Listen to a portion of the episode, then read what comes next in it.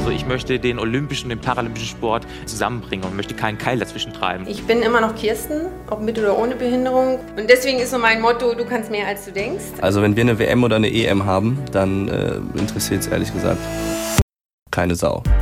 Und genau das wollen wir ändern. Wir sind Dorian Aust und Philipp Wegmann, Journalisten aus Köln. Seit über sechs Jahren beschäftigen wir uns mit Inklusion und Barrierefreiheit im Sport. Was treibt die Athletinnen und Athleten an? Wie sieht ihr Alltag aus? Und wo stehen wir eigentlich in Sachen Inklusion in Deutschland?